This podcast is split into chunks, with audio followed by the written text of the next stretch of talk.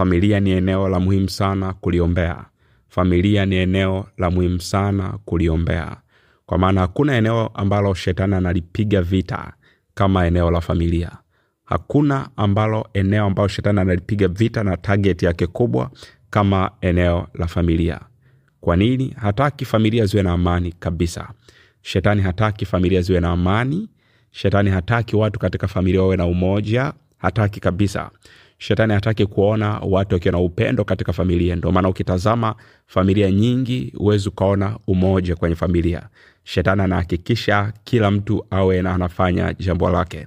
Kila mtu awe na bi, awe bize na mambo yake. Huo ndio mpango wa shetani. Kwa maana mkiwa na umoja mkiwa na unit inakuwa ni, ni, ni, ni, inakuwa na nguvu sana tofauti mkiwa kila mtu akiwa kivyake kila mtu akiwa anafanya mambo yake. Ukiona kila mtu anakuwa anafanya mambo yake maanake mnakuwa dhaifu. Lakini kama familia mkaungana pamoja mkawa mnaomba pamoja mnafunga pamoja maanake mnakuwa na nguvu. Lakini shetani anapambana hicho kitu kisitokee. Shetani anapambana hicho kitu kisitokee. Maanake umoja katika familia usitokee amani katika familia isiwepo. Kwa maana amani ikiwepo kwenye familia maanake umoja utakuwepo. Kwao atajitahidi anavyoweza ili ile amani katika familia isiwepo ule umoja katika familia usiwepo. Ndio maana anapambana sana. Na pia hataki hata kuona maendeleo katika familia. Shetani huwa hataki kuona familia zikiendelea zikiendelea kiuchumi zikiendelea kiroho afya zao zikiwa vizuri shetani hataki hicho kitu. Ndio maana anapambana sana kwa namna ambavyo anaweza ili familia zisiendelee. Utaona familia ulishawahi kuona unaona familia nzima inapigwa na ulevi wanapata hela zinaishia kwenye ulevi tu wanapata hela zinaishia kwenye ulevi tu wanapata hela zinaishia kwenye hata akitokea mmoja kusimama kuweza kusaidia wengine kuwainua na yeye utaona anapigwa. Unaona anapigwa kwenye familia anapigwa kwenye familia anapigwa anakuwa na vita vingi na kadhalika. Mwisho anachoka anaacha kuwasaidia wale ambao alitakiwa wasaidie wadogo zake na kadhalika. Watoe huko kwenye ulevi watoe huko huko kwenye nguvu za giza na kadhalika lakini unashangaa naye anapigwa vile. Kwa nini? Shetani hataki kuona maendeleo. Hataki kuona familia zikiendelea hataki kuona familia zikiwa vizuri kiuchumi. Hataki kuona familia zikiwa na afya njema. Hataki kuona familia zikiwa zina maelewano. Hataki kuona, kuona familia watu wakipatana watu wakishikana watu wakiinuana mikono watu wakisaidiana kupata kazi na kadhalika. Shetani hataki kuona hicho kitu. Ndio maana naona familia zinapitia changamoto hujawahi kuona kila mtu na mambo yake. Kila mtu na mambo yake. Kila mtu na mambo yake. Huyu anamwona huyu ni mbaya huyu anamwona huyu ni mbaya huyu anamwona huyu ndio chanzo cha matatizo huyu anamwona huyu ndio chanzo cha matatizo huyu ameniharibia huyu ameni kwa familia inakuwa namna hiyo familia inakuwa namna hiyo familia inakuwa kwa nini? Isiye target ya shetani. Kwa nakuta kama mtu asipokuwa wa rohoni na kuona kwamba hiki kitu ni cha rohoni si cha kawaida sio kakaangu anasababisha haya sio mamaangu anasababisha haya sio babangu anasababisha haya sio mama anasababisha haya si mtoto wangu anasababisha bali kuna roho ambayo iko nyuma ya haya yote una ukifahamu namna hiyo utaelewa namna ya kupambana. Sasa wengi huwa wafahamu hicho kitu. Wakiona jambo limetokea kwenye familia labda kaka amesababisha dada amesababisha kwa wanajua chanzo ni dada chanzo ni kaka chanzo ni mama chanzo ni baba chanzo ni babu chanzo ni bibi chanzo ni mama mkwe na kadhalika chanzo ni baba mkwe na kadhalika. Kwa attack zote mnaanza kumshambulia baba mkwe mnaanza kumshambulia kaka moja mbili tatu nne kwani wewe ni mlevi kwani wewe ni moja mbili tatu kwani wewe ni moja mbili tatu. Kwa kila kitu attack zote zinakuwa mnamshambulia yeye mnamshambulia kwa maana mnamuona yeye kama chanzo cha tatizo. Lakini yeye sio chanzo cha tatizo. Kuna roho ambazo ziko nyuma yake. Shetani ndo chanzo cha tatizo. Yeye ndio chanzo cha tatizo. Yeye ndio mzizi wa tatizo. Yuko nyuma ya hayo yote ambayo unaona yanatokea katika familia. Kwa familia sasa ni mambo mengi ambayo yanaendelea katika familia zetu na inahitaji neema ya mungu kuweza kushinda. Na unaweza ukaona labda wewe uko peke yako ndio unamjua yesu na wenzako wako nyuma na kadhalika wamefungwa na nguvu za giza ni walevi wazinzi wamezalia nyumbani na kadhalika na unaona neema ya kristo iko juu yako na ukawapuuza labda ukawapiga teke ukaachana nao na kadhalika ukaacha hata kuwaombea ukaacha hata kuwakumbuka. Lakini tambua jambo hili moja hai hizo roho zilizowafunga zinaweza zikakuvuta nyuma na wewe vile vile kama usipokuwa makini. Kwa hiyo ili tuwe sefu zaidi ni lazima tuwaombee ambao wako nyuma yetu ambao wako kwenye familia zetu tuwaombee neema ya wokovu ikapate kuwafikia bwana akapate kuwaokoa na wao akapate kumtukuza bwana yesu pamoja na sisi. Yafaa sana familia nzima ikiwa namjua yesu. Yafaa sana familia nzima tunafunga na kuomba kama hivi. Unakuta familia nzima wanafunga wanajoini pamoja na familia Holy Spirit Connect wanajoini tunaomba namna hii tunafunga tunasifu tunaabudu pamoja tunamtukuza yesu pamoja. Ni furaha na amani ni furaha na amani. Na familia inakuwa ngu, na nguvu rohoni inakuwa na nguvu kiuchumi inakuwa na nguvu kwenye kila eneo la maisha. Ndio maana unaweza ukaangalia hata familia nyingi unakuta zina malengo ya, ya maendeleo ya kiuchumi mfano. Wanaanzisha kikoba vikoba hivyo huwa vidumu unaona familia inaanzisha kikoba wanaanza kusave wanaanza kusave wanaanza kusave mara nyingi mara nyingi vikoba vya namna hiyo ambavyo vinaanzishwa na familia huwa vidumu labda uanzishe na watu wengine. Lakini mostly ambao unakuta familia ndo imejidhatiti kuanzisha labda kikoba au chochote ili, ili uchumi wao uwe vizuri zaidi mara nyingi shetani wanakisambaratisha. Na huwa hawafahamu kwamba ni shetani iko kazi ndo wanawasambaratisha wanaanza kusingiziana wao kwa wao fulani amechukua hela ya kikundi ametumia vibaya kwa wanaanza kushambuliana wao kwa wao na kikoba kinakufa au hicho kikundi kinakufa. Labda walikuwa wanachangia wanachanga ili kitokea shida tusaidiane ikitokea moja mbili tusaidiane wanachanga inafika muda kila mtu anakuwa na mambo yake anaacha kuchanga haijulikani imeishia wapi na kadhalika. Kwao unakuta familia zinaweza zikawa zina malengo mazuri familia zinaweza zikawa na mipango mizuri juu ya maendeleo ya familia lakini hayo yote yasitimilike hayo yote yasifanikiwe. Kwa nini? Kwa sababu adui anakuwa anapambana kwa sababu anafahamu kama mfuko wenu wa familia ukikua ukawa na milioni mia ukawa na milioni hamsini ukawa na milioni ishirini ukawa na milioni kumi ukawa na milioni tano kwa sababu mnakuwa na nguvu. Jambo lote likitokea mnaweza mkalisovu mnakuwa na nguvu. Shetani ana fight anahakikisha kwamba "Ah, ah, ah, hii familia haiwezi kuwa hivi hii familia iweze kuwa hivi kwa sababu kama familia ina ina ina ina ina, ba, ina hela nyingi mfano ina milioni mia ina milioni hamsini ya me mmesevu mmesevu mmefikisha hiyo hela kwa hata mtoto akikosa siku fisi mnalipa. Lakini shetani anahakikisha hicho kitu hakipo. Unaweza kuona kuna watu ambao nimeona wazazi mzazi anafariki kwa sababu ya kukosa dawa. Kwa nini familia haina hela? Wamejaribu kutafuta mahali pa kukopa hawana. Lakini kwa nini? Kwa sababu shetani amepiga uchumi wa familia. Na walipokuwa wanajaribu angalau wanasevu kila mtu anatoa elfu ishirini kila, kila mwezi anatoa elfu ishirini hawakufika mbali. Shetani akawasambaratisha. Kwao kila mtu akawa na mambo yake. Mpaka leo imefikia hicho kitu. Hawajaweza kufikia malengo. Kwa nini? Kwa sababu shetani ana fight anapambana sana na uchumi wa familia. Shetani anapambana sana na maendeleo ya familia. Hataki kuona familia zikiendelea. Hataki kuona kukiwa kuna umoja kwenye familia. Ndio maana unakuta hata mke na mme uta, shetani hataki kabisa kuona mke na mme wakiwa pamoja wakiwa na umoja wakielewana wakipanga maendeleo pamoja. Hicho kitu hataki hicho kitu hataki. Atakachofanya ni kuleta ubinafsi ndani ya mume ni kuleta ubinafsi ndani ya mke. Hamwezi mkakuta mnapanga pamoja. Kwa nini? Shetani anafahamu kwamba kama mkipanga pamoja bomu litakalolipuka hapo hawezi hawezi kulizima. Moto utakaolipuka hawezi kuzima. Kwa anachofanya ni nini? Ni kuweka ubinafsi ndani ya moyo wa mtu. Kwa anaweka ubinafsi ndani ya baba na anaweka ubinafsi ndani ya mama. Kwa kila mtu anakuwa na, ma, na maisha yake. Kila mtu anakuwa na mipango yake. Kwa inakuwa ni ngumu inakuwa ni ngumu kupata ushindi kwa namna hiyo. Na kama mtu akipata ushindi itachukua muda mrefu sana. Kama mge, wawili mngeungana mge pamoja mkafanya jambo kama mke na, na mume nadhani mngetumia mwaka mmoja miaka miwili miaka mitatu mitano mkafika pale ambapo mngefika. Lakini kama ni mtu mmoja inaweza kachukua hata miaka ishirini mpaka thelathini kuja ku maono ambao uko nayo. Kwa hiyo cha msingi tuombee familia zetu. Tuombe umoja katika familia zetu. Tuombe umoja katika ndoa zetu. Tuombe umoja katika uchumi. Kwa sababu tukiwa na umoja tutashinda tukiwa na umoja ni biblia inasema ni heri wawili kuliko mmoja ni heri wawili kuliko mmoja. Kwa maana wawili wana nguvu wawili wana nguvu ni heri wawili kuliko mmoja. Ndio maana shetani anapambana sana sana sana sana kusambaratisha umoja katika familia. Anasambaratisha umoja katika familia. Ndio maana kila mtu anamsukumia mwingine kila mtu anamsukumia mwingine ni fulani ni fulani ni fulani ni fulani ni fulani ni fulani. Okay ngoja tusome kitabu cha mhubiri sura ya nne. Ngoja tusome kitabu cha mhubiri sura ya nne. Kitabu cha mhubiri sura ya nne. Kitabu cha mhubiri sura ya nne. Na nitasoma kuanzia mstari wa tisa. Pointi yangu ni nzuri tu tunaongelea umoja. Tazama hiki kitu biblia inasema hivi afadhali kuwa wawili kuliko mmoja. Tazama hicho kitu. Anasema ni afadhali kuwa wawili kuliko mmoja maana watapata ijara njema kwa kazi yao. Kwao ni heri watu wao wawili kuliko mmoja. Sawasawa ok mstari wa kumi. Kwa maana wakianguka mmoja wao atamwinua mwenzake. Tazama hicho kitu. Ni heri wawili kuliko mmoja kwa maana faida ya kwanza watapata ijara iliyo njema kwa kazi yao. Mbili mstari wa kumi kwa maana wakianguka mmoja wao ata- atamwinua mwenzake. Kwa maanake katika hao wawili mmoja akianguka atamwinua mwenzake. Lakini ole wake aliye peke yake aangukapo wala hana mwingine wa kumwinua.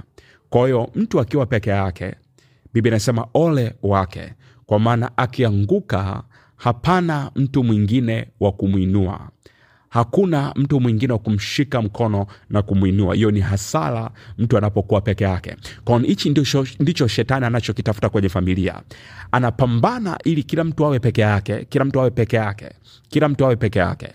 Na kama kila mtu atakuwa peke yake maanake huyo mtu hawezi kupata ijara njema. Lakini denja inakuja wapi? Hatari inakuja wapi? Pale huyo mtu mmoja ambaye yuko peke yake akianguka. Maana yake ni nini? Hakuna ambaye atakayemwinua. Kwa nini? Kwa maana yuko peke yake. Ndio maana biblia inasema kwa maana wakianguka mmoja wao atamwinua mwenzake lakini ole wake aliye peke yake aangukapo, wala hana mwingine wa kumwinua. Kwa mtu akiwa mmoja akaanguka hakuna mtu mwingine atakaye mwinua hata kuwepo mwingine wa kumwinua. Kwa nini? Kwa sababu yuko peke yake.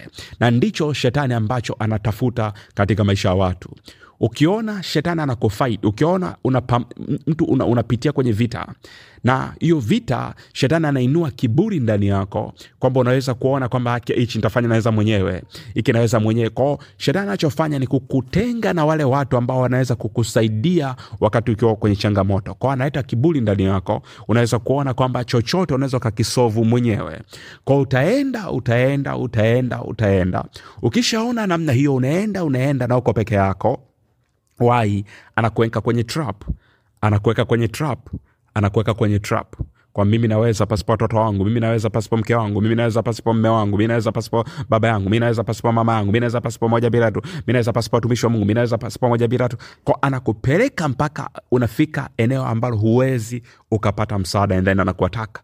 Akisha ukaanguka hakuna mwingine atakaye ndio maana mtumishi wa mungu selemani akawa anatuonya anasema kwa maana mmoja ole wake aliye peke yake angukapo wala hana mwingine wa kumwinua. Mstari wa kumi na moja anasema tena wawili wakilala pamoja hao watapata moto. Lakini mmoja aliye peke yake tu awezaje kuona moto? Tazama hicho kitu. Huyu aliye peke yake awezaje kuona moto? Manake ile faya haitakuwepo maanake utakuwa cold ndio maana anahakikisha hata kwenye familia yako wasiokoke wengine. Kwa sababu wakiokoka wengine familia yenu itakuwa ni faya familia itakuwa ni moto. Ndio maana anahakikisha wengine wasiokoke wazazi wako wasiokoke wadogo zako wasiokoke kaka zako wasiokoke. Ana fight na kupambana na kupambana ili wengine katika familia yako wasiweze kumjua bwana yesu. Anahakikisha wengine katika familia yako wasiweze kumjua yesu kwa sababu wote wakimjua yesu moto utawaka kwenye familia mambo yataenda. Mtakuwa na maombi ya kufunga na kuomba pamoja. Kama familia mtakuwa na siku ya kufunga kila wiki mtakuwa na maombi ya kufunga kama haya kila baada ya mwezi kadhaa mnafunga na Holy Spirit Connect na kadhalika. Inakuwa ni tendency ya familia. Kwani kwa sababu kutakuwa na umoja. Na mkifanya hivyo hata mmoja akianguka kuna watu wa kumwinua hata mmoja akianguka kuna watu wa kumshika mkono na kumwombea. Ndio maana unaweza kuona familia ambazo zimekuwa na umoja mungu amezipa neema kuwa na umoja. Unaweza kuona hata mwenzao akiteleza ameteleza kwa bahati mbaya ameanguka. Utaona familia inafunga na kuomba kwa ajili ya kumwombea. Utaona familia inamshauri utaona familia inamtia moyo na mtu ananyanyuka na kusimama tena unaweza kuona familia zinapokuwa na umoja. Nimeona familia za namna hiyo. Wamekuwa na umoja wakishirikiana wakifunga wakiomba wakisoma neno la mungu azie famili na kadhalika. Unaweza kuona mtu baba mwenye nyumba anateleza anaingia kwenye ulevi. Unaona familia inashika inashikana mkono. Wanamwombea baba yao wanamwombea huyo baba wanamwombea huyo baba. And then unaweza kuona mungu anamrudisha tena sehemu ambayo iko salama. Tazama hicho kitu. Kwa hiyo tunapokuwa na umoja tunaweza tukashikamana tuka na tukaomba pamoja. Ndio maana palipo wawili kuna moto lakini palipo na mmoja huo moto ataupata wapi? Huo moto ataupata wapi? Mstari wa kumi na mbili sasa kitabu cha mhubiri sura ya nne mstari wa kumi na mbili. Biblia inasema hivi hata ikiwa mtu aweza kumshinda yule aliye peke yake wawili watampinga wala kamba ya nyuzi tatu haita haikatiki upesi. Kwa wakiwa wawili ni ngumu hata kamba yao maanake ni ngumu kuanguka ni ngumu kuanguka kwa sababu wanapeana joto kwa sababu wanapeana nguvu wanashea kwao, ni ngumu sana kuanguka.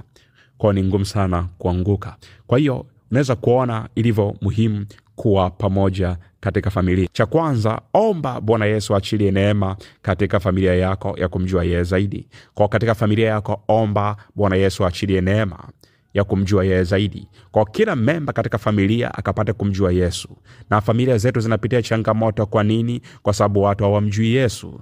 Na kupitia kuto kumjua yesu ndio maana amani inakosekana. Ndio maana neno la mungu linasema katika kitabu cha ayubu 22 mjue sana mungu ili uwe na amani ndipo mema atakapokujia kwa tutakwenda kuomba sasa sisi tutaenda kuomba leo kwamba neema bwana yesu akaachilie neema yake juu ya familia zetu na kila mtu katika familia yetu akapate kumjua bwana yesu. Kila mtu akapate kumjua bwana yesu.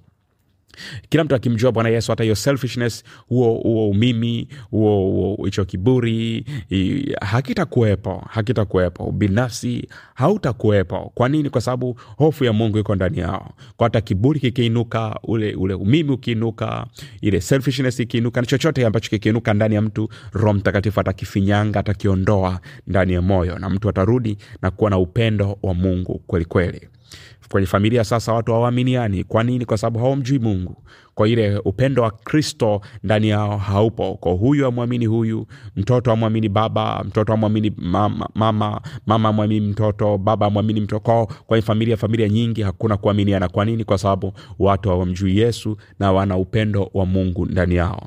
Kwao na sisi ambao tumeokoka tukisema tuwaache kwa sababu wametutendea mabaya tuwaache hali itakuwa mbaya zaidi. Lakini sisi kama watu ambao tumeokoka lazima tuwakumbuke tuwaombee na kuwashika mkono katika maombi tuwaombe wakapate kumjua huyu yesu kristo mungu wa kweli mungu anayeokoa mungu ambaye anabadilisha. Huyo huyo mungu aliyekubadilisha wewe ndio mungu huyo huyo atakayebadilisha ndugu zako. Huyo mungu aliyekubadilisha wewe ndio mungu huyo atambadilisha mume wako. Mungu huyo huyo aliyekubadilisha wewe ni mungu huyo atakayembadilisha mke wako. Mungu huyo huyo aliyekubadilisha wewe ni mungu huyo ambaye atabadilisha watoto wako. Kwa hiyo usimkatie tamaa mume wako usimkatie tamaa mume wako. Mungu ambaye unamuomba atawabadilisha. Kama aliweza kukubadilisha wewe hawezi kushindwa kuwabadilisha wao. Yaweza kuwa makosa yako au madhaifu yako yalikuwa ni makubwa zaidi kuliko hata yao. Yaweza kuwa matendo yako yalikuwa ni mabaya zaidi kuliko hata yao. Kama mungu alikuweza wewe hawezi kuwashindwa wao. Kwa hiyo tutaenda kuomba bwana yesu akaachilie neema katika familia yako ya kumjua yeye. Kwao mwombee mumeo utamwombea mumeo utamwombea mkeo mwombea mchumba wako na kadhalika. Omba omba bwana yesu mwombe bwana yesu achilie neema katika familia ya kumjua yeye. Kwao mwombe mume wako amjue mungu zaidi. Mwombe mke wako amjue mungu zaidi. Ombea watoto wako amjue mungu zaidi. Ombea watoto wako wakapate kumjua mungu zaidi. Ombea wazazi wako wakapate kumjua mungu zaidi. Ombea ndugu zako wote wakapate kumjua yesu oko ombea ndugu zako akapate kumjua yesu. Kwa sababu familia inapomjua yesu maanake hicho kizazi kitakachozaliwa mbele hakita fight na nguvu za giza kubwa. Kwa sababu familia inapookoka hawezi kuwa wanajiingiza kwenye miungu mingine. Mfano hawezi kuwa wanaenda kwa waganga wa kienyeji hawezi kuweka maagano na, na, na, na, na shetani na kadhalika hawezi kuweka maagano na waganga wa kienyeji hawezi kuweka maagano na wachawi. Hawatakuwa watu wa namna hiyo hawatachanjwa chale na kadhalika. Kwa hiyo huko mbele. Kizazi kitakachozaliwa huko mbele generation zinazofuata zitakazozaliwa huko mbele zitakuwa ni safe zaidi kuliko generation ambazo zimepita. Generation ambazo zimepita walikuwa wamjui yesu mwili mizima walikuwa wamechanjwa chale walikuwa na maagano na shetani wengine walikuwa na, na, na maagano mpaka vizazi vyao. Mtu anaenda kuzaa tumbo lake anaenda kuweka kwa ibilisi anatoa kwa sababu amechelewa kuzaa.